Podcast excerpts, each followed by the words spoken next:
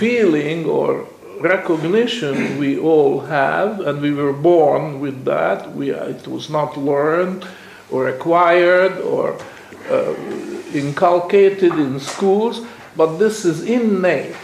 Was, uh, was we were born with that insight that if we put out funds on loan or invest funds and so on, then we, if other things being equal, ceteris paribus, ceteris paribus, other things are all the same, then we all prefer which type of investment, which type of loans, from the point of view of the creditor? Short. Short, short. And, and that's very logical. I already uh, pointed out. Why? Because if we put out funds for a shorter period, then the funds are at risk for a shorter period, which means that the risks are reduced. Whereas if we put out funds for a longer period, then the funds are at risk for a longer time. During a longer period of time, more untoward developments could happen, which would uh, result in more losses. So, this is a natural human uh, condition. We are all mortal and we know it. And perhaps if we were immortal like the Olympian gods, it would be different, but there's no point speculating on that. What would happen if we were immortal? We are mortal, period. That's a fact we all have to accept. And because of this, we have preference, a liquidity preference, which means we prefer the shorter term, other things equal. Because, for instance, if interest rates are higher for the longer term, that is no longer ceteris paribus. Then there is an extra force operating on us or on society which may change the picture. But if all other things are the same, we prefer the shorter uh, maturities when it comes to surveying all possible investments. Now, then there is marginal liquidity preference. I'm not going to uh, go through this because uh, you all have it in uh, before you. It's chapter 7, and you can read it. You can develop a very similar argument what we did for time preference, namely rank all the people, all the investors, according to uh, their liquidity preference. But there are lots of different liquidity preferences. We are looking for the one which is decisive at this moment.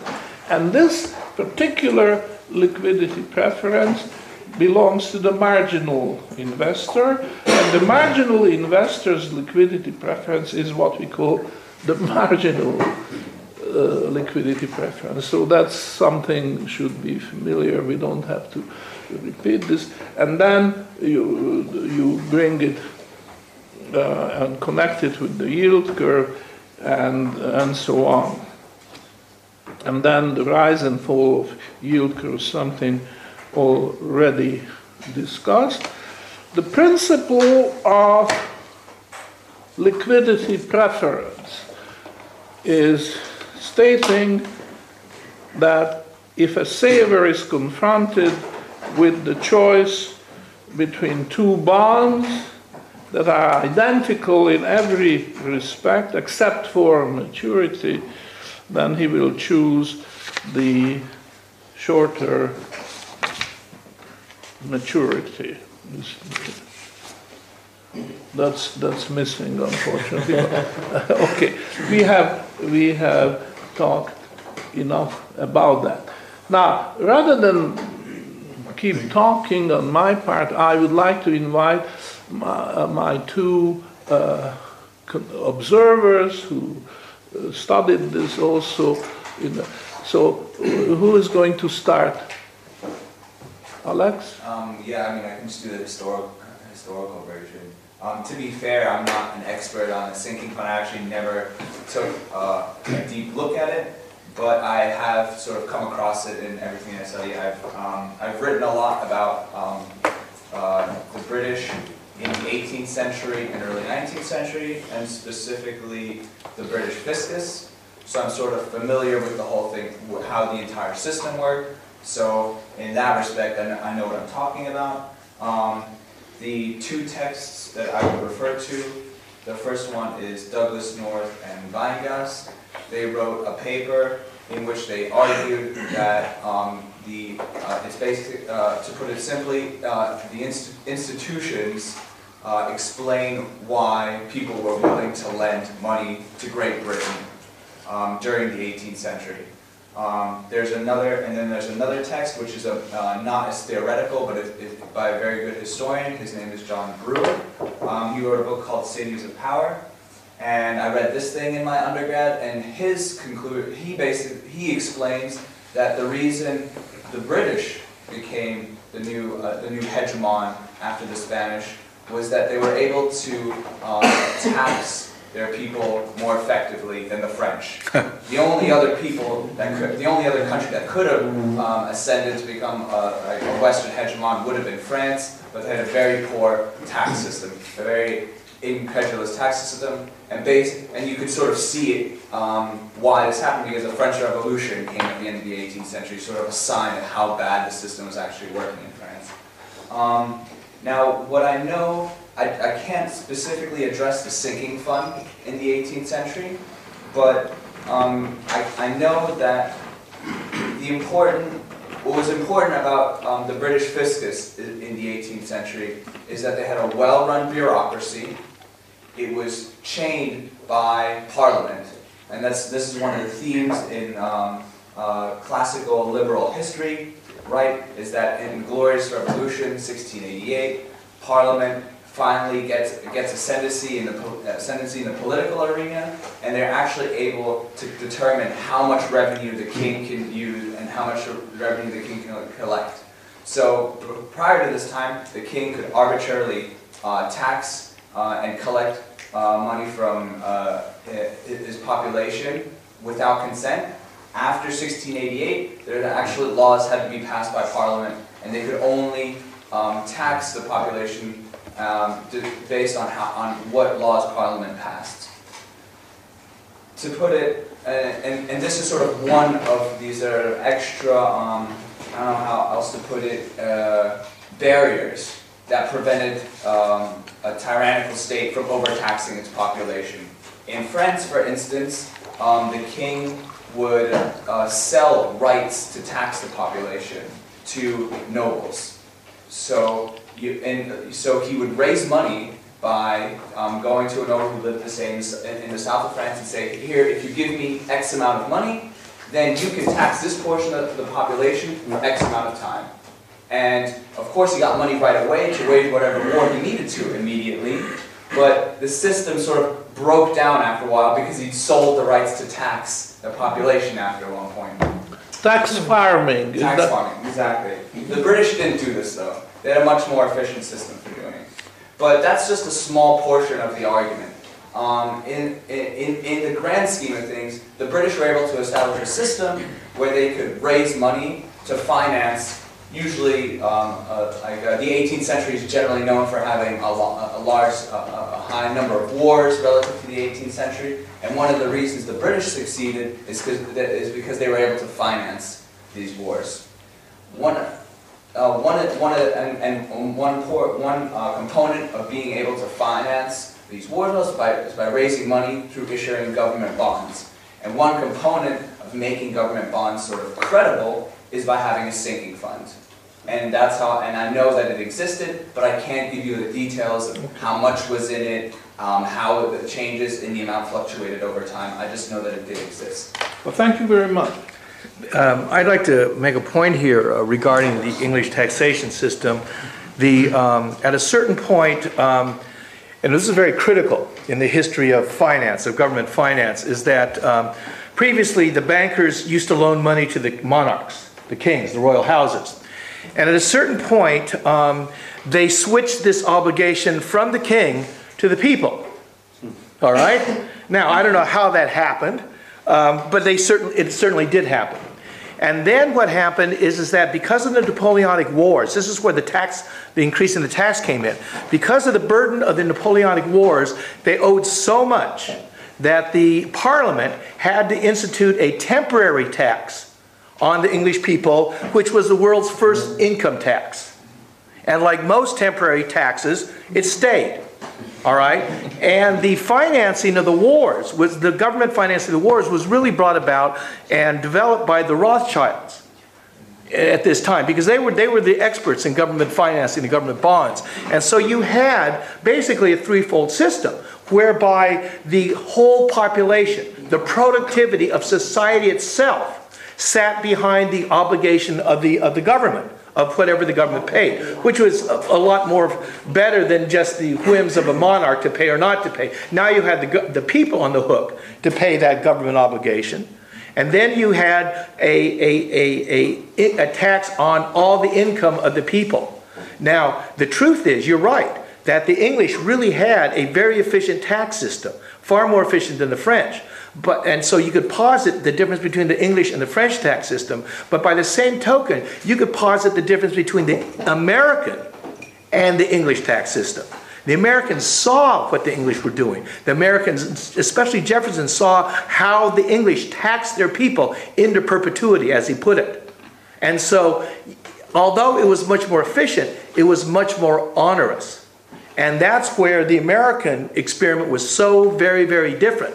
The American experiment put the, the people, the power of, to accept even taxation on the people themselves. The British had a stranglehold on it and, and, and you know, did quite well with it.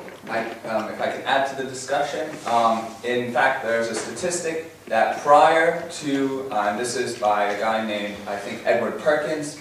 He's a historian of American colonial history. He's an economic historian. Um, he claimed that prior to, um, I think, I want to say 1764, when the British began collecting taxes for fighting the French and Indian War from 1756 to 1763, um, the Americans were taxed, uh, I want to say, about 2 to 3 percent, versus their British counterparts were taxed at approximately 20 to 25 percent. Um, the justification for all these taxes that came after the French and Indian Wars were that, well, the Americans, we defended you from the French, now we're going to tax you. Um, now, even though they did have a relatively low tax burden prior to the Revolutionary War, um, after the Revolutionary War, the American government taxed its own people, I think in, I think in, the bands of something between 10 and 15 percent. So they tax each, they tax themselves much more than they, than they would have if they would have stayed under the British prior to the Revolutionary War. But that's not that, that's not that important. Um, I want to say something else about the sinking fund. Uh, I just did a little homework really quick, and actually Hamilton proposed a sinking fund uh, as part of the uh, plan to institute a first national bank. So there was an existence of a sinking fund, um, the only thing is uh, the First National Bank had its own problems, and actually there's a sort of a brief panic in 1792, I, I was just reading it now beforehand, and where uh, li literally a lot of these bank bondholders um, went bankrupt because it was just a, a, like a brief boom and bust cycle. But I just want to sort of point out that a sinking fund was part of this plan to sort of justify issuing bonds by the American government right after it was uh, created in 1789. I just wanted to Thank you. Thank you. Um, I, I don't actually have that much to say on. I, it was marginal productivity of ah, capital. No, no. but now's not the time for that. But um, I have to admit that I think that the principle of liquidity preference is uh, one of J.M. Keynes's smartest observations, you know, and it's, it's, it's hard to deny him that benefit. And um, remember when we went through the process of how the monetary system evolves when you have gold at the anchor and the various higher orders of credit. It's quite natural that uh, you, it's quite easy to show that the, the spread for the higher order credits, the bid and ask spread for the higher order credits will be wider than uh, in the lower order credits, uh, lower order credit of the monetary system. Um, and I think that you can only say, in as much as so far as a principle is concerned, that this is the only principle that uh, you can say with confidence is correct. Is that you would rather have something, you would rather have your gold returned to you more quickly uh, than more slowly. Um, so that naturally means that there will be a marginally higher bid for ceteris paribus for shorter term instruments than there are longer term instruments. Okay. Now, this is an area of work for me, but I think Ludwig von Mises saying that future goods are always at a discount to present goods is sort of like a, a warped misunderstanding of liquidity preference, in my view. Yes, you can show that if the principle of liquidity preference is true in certain cases, that the present good will be at a premium to the future good. But it is not necessarily the case. Okay? Um, so we should move from this concept of future goods always being worth less than present goods to the concept of liquidity preference. So that's all I have to say on, on the subject. All right. Open discussion. The floor is open. Keith? I I think in light of this, I want to refine my thought on the slope of that flat curve. The slope there is actually the change in liquidity preference over time. So it has to be positive because liquidity preference is real. But if everything is in, in a clean market based on gold and there's a sinking fund, the liquidity preference will be small. And then Sandeep makes a really interesting point, the bid-ask spreads are getting wider also, which is apart from the market price, as it were. The spreads are widening, which is interesting. I already commended you on this thought because I was struggling with myself, saying that uh, the uh, normal curve is not so normal after all, but on the other hand, the flat curve has its own problems of instability.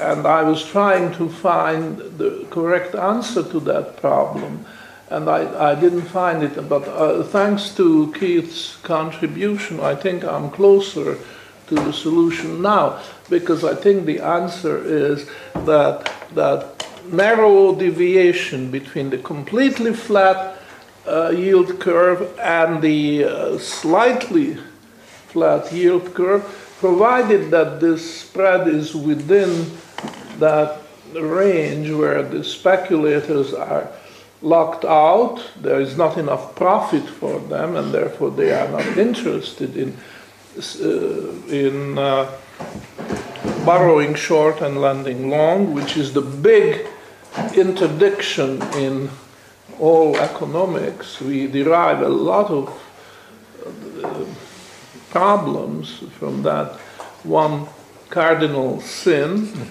lending, uh, borrowing short and lending long. If that is small enough, then we have the ideal situation, and I think that is the uh, proper answer. Now, further questions? Are there any more questions here? There is an inflationary expectation in all these things. Or uh, we are talking strictly only under gold standard. Only under a gold. But if I, if I look at this liquidity preference, this particular chapter, Mm. You're relaxing some, uh, some uh, if you go by the first paragraph, you're, you are relaxing some parameters over here. The parameters don't include the gold standard, it, it includes something which is closer to reality. What, what, what specifically are you talking about? Uh, we shall now relax this uh, restriction in order to conform to reality. Uh, since time more, if you read the entire paragraph, it sounds to me that uh, maybe you are uh, going uh, out of uh, gold standard and something near to what today's market is. So if today's market has sinking fund and under gold standard sinking fund, under gold standard if you have a sinking fund, I agree with whatever has been said.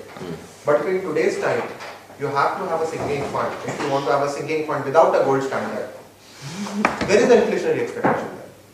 Well, the central bank is one huge sinking fund because if you want to take it to the modern day um, extrapolation, um, where are the inflation? I, I don't understand what you mean. The inflationary expectation is whatever in whatever I'm willing to bid for a bond. Yeah, but then, then there cannot be a flat yield curve. There has to No, be but a there isn't. yield curve.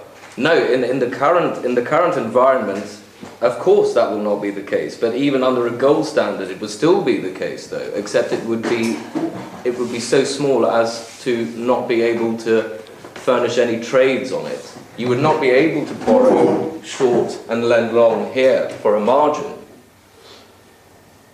The margin would be taken by the bid offer spreads. No, Sandeep, if it is under gold standard, I completely agree. I'm not uh, disputing anything. Yeah, Okay, so what you are saying is the complete, whatever we have discussed is completely under gold standard, yeah, right? yeah, yeah, yeah. And why is flat yield curve less stable than the upward, uh, upward sloping yield curve? Why, why is this less stable than this? Yeah, I, I, uh, flat yield curve is less stable yield curve than upward sloping because it is an indication of panic. No, no, I think Professor was saying inverted. Inverted, is less stable. Okay, even if you have an inverted yield curve Mm. for some time because of uh, extra demand for money at the shorter end of the curve Mm. as compared to the longer end of the curve, Mm. because longer end of the curve has something to do with capital formation Mm. and shorter end of the curve has something to do with working capital formation. Mm. Okay, so even for some time, you have uh, uh, shorter end of the curve means inverted yield curve, sloping, inverted yield curve. Is it necessary that it has to be a panic? Well, yes, because anyone that's funded their long term assets on short term money no longer has an arbitrage, profitable arbitrage. It's now costing them more to fund their long term assets than the long term assets are yielding. So, unless you're sort of a bit psychotic and you want to destroy your capital, then this will cause all of the irregular trades, irregular positioning on the yield curve to unwind. It has to. You can't pay 2% and get 1% without destroying your equity base after, you know, however many. Does that make sense? I mean, but if you are paying two percent for working capital and you've and you've made capital formation with one percentage point, no, no, forget about that. I'm talking about the people who have induced the yield curve to invert in the first place. Mhm. those people, which is the, if you, if you think about the total way that financial fiduciary assets in the current system are financed, they're financed in that way, on short-term money. which people will induce the yield curve to uh, invert? So if the yield curve inverts, then how can the banker make any money? It's not possible. So banker is a small part of the economy. No, it's not. The, the, I'm talking about the whole financial assets of the whole globe. They're financed by this irregular form of credit. It's not just some narrow part of the banking fraternity that's doing some higgledy-piggledy under the, under the covers trading. This is the financial system as we have it today. The whole, every single bond of a long-term duration has been financed with credit of the of a shorter and incorrect duration. So then if there's a destruction of capital, wouldn't it lead to inflation going up? That's another topic, which we will have later on. But uh, it could be hyperdeflationary, you know. But I think we should move on to. Rudy, did you have a question here? Well, I think it's been answered pretty well by this discussion, thank you. Okay. All right, then we can have a break now. Then we'll take a break. Unless there are more questions. Okay, good.